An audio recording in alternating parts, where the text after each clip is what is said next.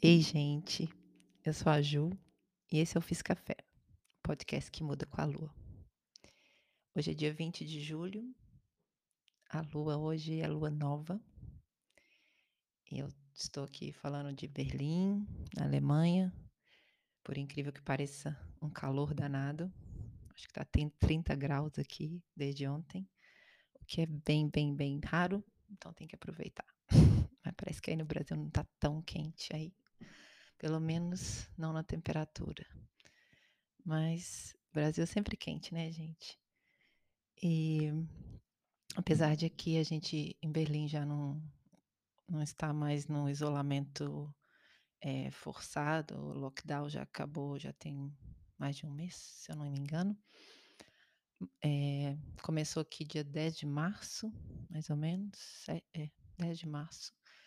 E Aí no Brasil ainda continua, né, não não oficialmente, é como deveria ter sido, mas eu a maioria das pessoas que eu conheço estão, eh, dentro de casa ou, eh, no maior isolamento possível, dentro das suas possibilidades. A maioria mesmo está dentro de casa, trabalhando de casa, assim como aqui também, a gente, a maioria dos meus amigos, todos ainda continuam trabalhando de casa. É, não existe, eh, noite, né, já pra gente desde março, para vocês acho também desde mais ou menos dessa época, abril talvez, né? E tem restaurantes e bares abertos aqui, mas é, a maioria das pessoas entra para comprar, levar para casa, não poucas pessoas sentadas sempre. E porque tá calor aqui, o que é raro, então, as pessoas de dia estão na rua, podendo andar na rua e tem muitos parques aqui na cidade, então aqui as pessoas ficam na rua mesmo quando dá, porque são 8, 9 meses de frio, então isolamento social é uma coisa um pouco mais sem saber, era uma coisa que acho que o pessoal que mora em lugar frio já pratica e talvez estava mais preparado para isso, mas países quentes como Índia, o Brasil, Tailândia, Israel, tantos outros lugares que eu passei que eu sei que que o clima é muito quente e a gente não está acostumado a ter que ficar em casa, né? A gente tem essa liberdade de sair sempre, de e bom, o assunto dessa semana é é o assunto é de alguma forma ligado ao isolamento, porque, eh, como que ele veio na minha cabeça? Depois da semana passada que a gente falou sobre fake news e tive uns umas respostas muito interessantes, umas conversas muito interessantes depois por causa disso, e em outro momento a gente vai falar de novo, mas eu queria fazer um programa mais leve hoje, e aí a a princípio me veio me veio a ideia de falar sobre a Índia. Eu passei uns 2, 3 dias primeiro avaliando umas coisas para falar, para contar sobre a Índia e para fazer uns paralelos legais, mas, eh, acabou que o assunto virou para outro lugar. Assim como a lua, a lua tá estava mudando e eu mudei também nos últimos dias, e a minha lua está para mudar a qualquer momento. Então o assunto mudou também.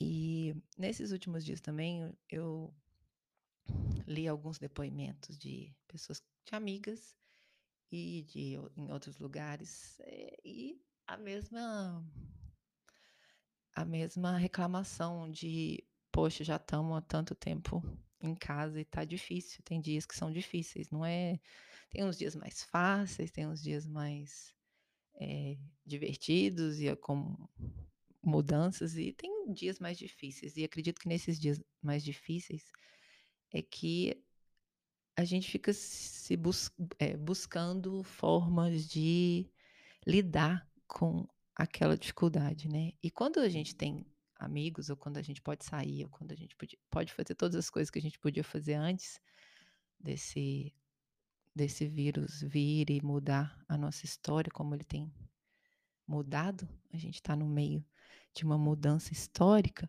como que a gente pode não pirar nesses dias, né? Eh, fiquei pensando, porque eu também lido com isso na minha existência enquanto Ju, enquanto mulher. e enquanto ser que tem muitos hormônios e, e que lida com a mente, que, como todos nós. Então, sabendo que eu passo e que meu, muitas amigas passam, muitos amigos passam, pessoas que é, algumas delas têm de vez em quando dias difíceis, outras pessoas têm vários dias, muitas épocas, fases inteiras da vida, e outras é, acaba sendo um, um fardo que carrega a lidar com momentos difíceis, é uma constante, né? E muita, tem muita história de loucura, é, tem muita história de quando a gente pesquisa a história, quando as pessoas é, tiveram que lidar com guerras ou com momentos é, de pestes ou, ou, outras coisas difíceis da história. E tem um outro jeito maravilhoso que a, que o nosso nossa cultura, nossa existência nos deu, que é a arte. E, eu, e consegui agora chegar no assunto. Nós vamos falar um pouco de arte hoje, que eu vou falar da Marina Abramovic, que Abramovic, Abramovic, não sei direito perfeitamente como pronunciar, porque eu vi diversas formas. Ela mesma pronuncia, tem hora de dois jeitos. É, mas ela é uma artista que eu vou contar a história aqui, algumas histórias sobre ela hoje, quem quiser ouvir. É uma artista que está viva, ainda bem. Tem 70, 74 anos. Não, ela nasceu em 46. Isso, 1946. E está viva e é uma das maiores artistas vivas é, consideradas pela comunidade internacional de arte arte em vários setores, né? artes é, cênicas, artes visuais, é, todas as fine arts, e no cinema, e no vídeo, em vários. Ela tem admiradores para todos quanto é lado, e tem várias pessoas que não gostam dela também, como todas as pessoas muito famosas.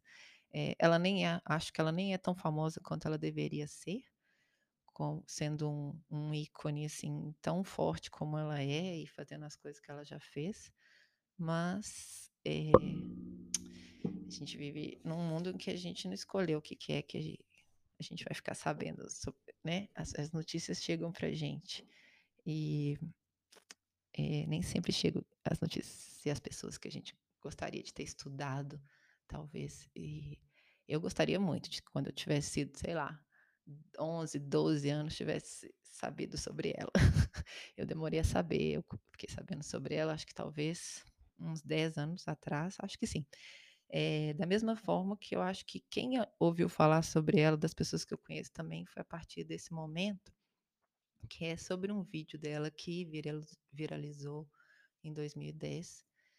E, bom, vou chegar lá depois na história desse vídeo, porque senão não, não vou antecipar a história. Então vamos lá, eu vou contar aqui um pouco da Marina. E por que, que eu escolhi a Marina é, junto com quando eu estava com esse pensamento sobre o isolamento social e sobre é, a dificuldade de lidar com os nossos momentos, porque a Marina ela ela foi e ela trabalha com é, o corpo unicamente, basicamente. Ela é uma artista performática, então o instrumento dela de, de, de, apresentação, de, vamos dizer, o quadro que ela pinta é o, é o corpo dela. Isso é, é uma forma é, aleatória de dizer. É, oh, gente, estou perdendo as palavras. É uma forma alegórica de dizer, mas é, ela chegou. E eu vou contar aqui alguns, algumas coisas que ela fez, algumas é, performances que ela fez ao longo dos anos, nos últimos 40 anos e, bom, depois que eu contar isso, vocês vão entender por que eu escolhi ela. Vamos lá. A Marina nasceu na Sérvia, é, em 1946, onde é a atual Iugoslávia. E naqueles anos ainda era Sérvia. E ela foi criada pela avó até os seis anos. E para entender um pouco o cenário, é, o avô dela era um líder, assim, um grande líder da igreja ortodoxa é, católica lá da Iugoslávia. E então ela ela é criada até os 6 anos por essa avó super ortodoxa e religiosa. E os pais dela, eh, eles estavam eles de alguma forma parece também se rebelaram eles eram estavam lutando na revolução, eh, da independência da Sérvia, e a Marina foi morar com os pais só quando ela tem 6 anos, que o irmão dela nasce. E aí de dos 6 anos aos 29 anos ela mora com os pais e ela vive, assim, ela conta que a mãe criou ela num regime quase militar, né, de de tratamento, de regras dentro de casa, de bater nela quando ela a mãe achava que ela estava se exibindo com as maneiras dela. E ela foi criada, assim, com um muito uma educação muito alta, muito rígida, de aprendendo várias línguas, estudando 3, 4 línguas, estudando piano.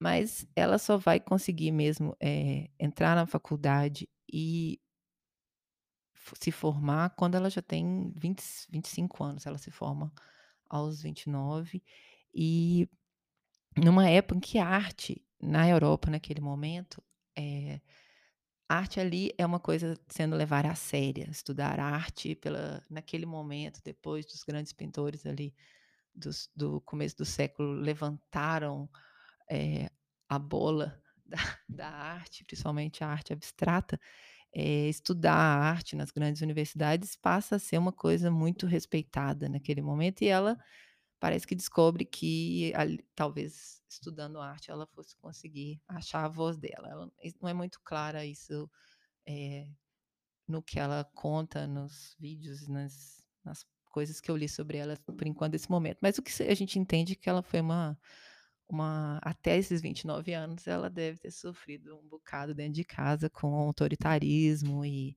e regras e como as coisas devem ou não devem ser feitas de acordo com outras pessoas. O que acontece é que ela vai e quando ela se forma na faculdade e logo depois ela já começa a dar aula na universidade, e ela começa a fazer essas performances, e ela foi a primeira pessoa a fazer esse tipo de performance e, eh, filmar essas performances, ter essas performances registradas, porque elas foram todas feitas dentro de galerias de arte, foram feitas sempre com audiência, com pessoas, eh, pessoas da da do mundo da arte e o público assistindo, então tá tudo registrado.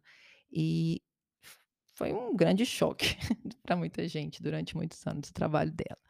Eh, ela tem inúmeras performances que são, eh, no mínimo arrepiantes.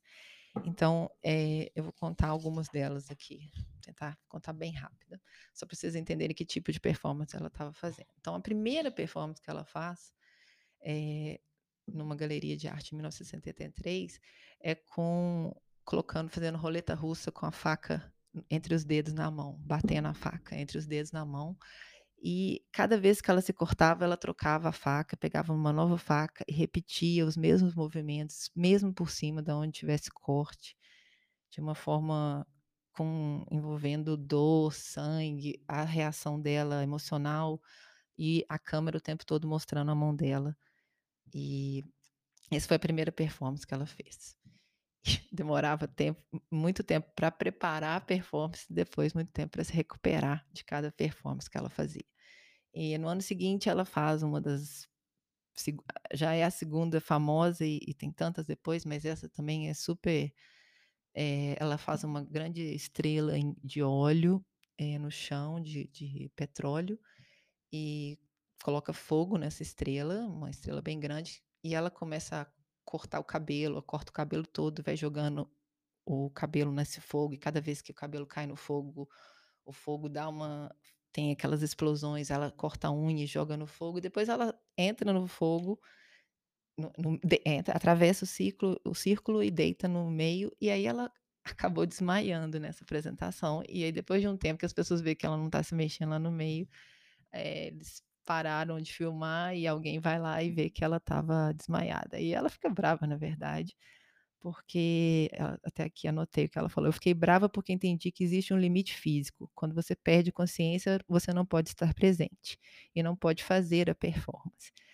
Mas ela queria continuar, ela queria o que eu entendi depois de ler sobre as performances e ver essa última palestra que eu estava assistindo dela ontem, que eu vou colocar os links para quem quiser depois saber mais, vou colocar lá no, na página do Facebook.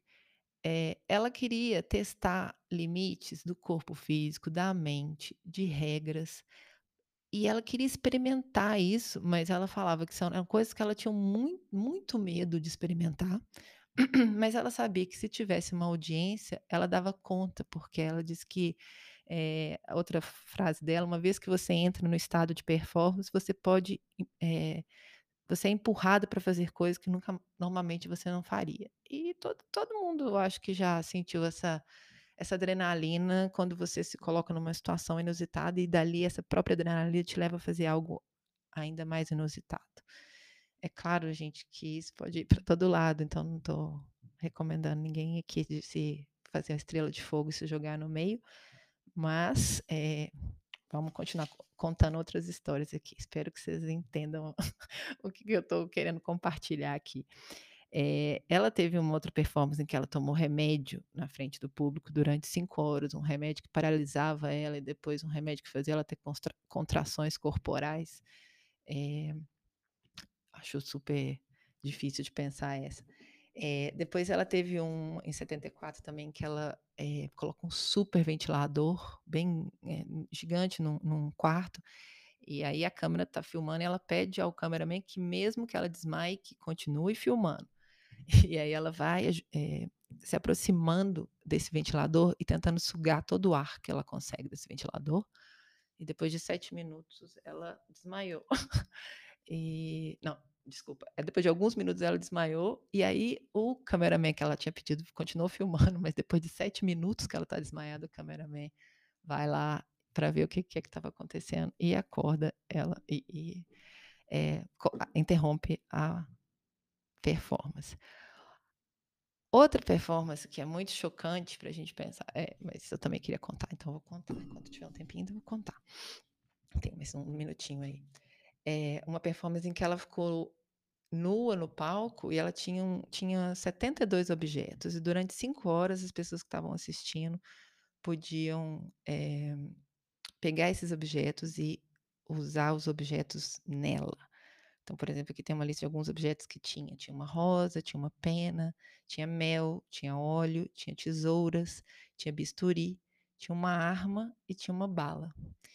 E tinha, durante seis horas essa audiência pôde manipular o corpo dela, é, assim, colocar coisas e machucar ela realmente. Por quê? Porque tinha um, um, quando as pessoas que participaram assinaram que elas estavam liberadas de responsabilidade sobre o que elas fizessem com ela.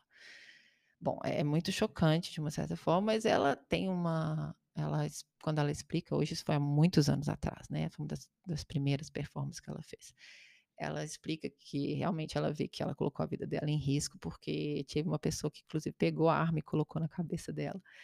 E, e que como que as pessoas vão se transformando de, dependendo da situação, né? Que a situação vai levando as pessoas a colocarem para fora aquilo de real que elas têm, as situações extremas.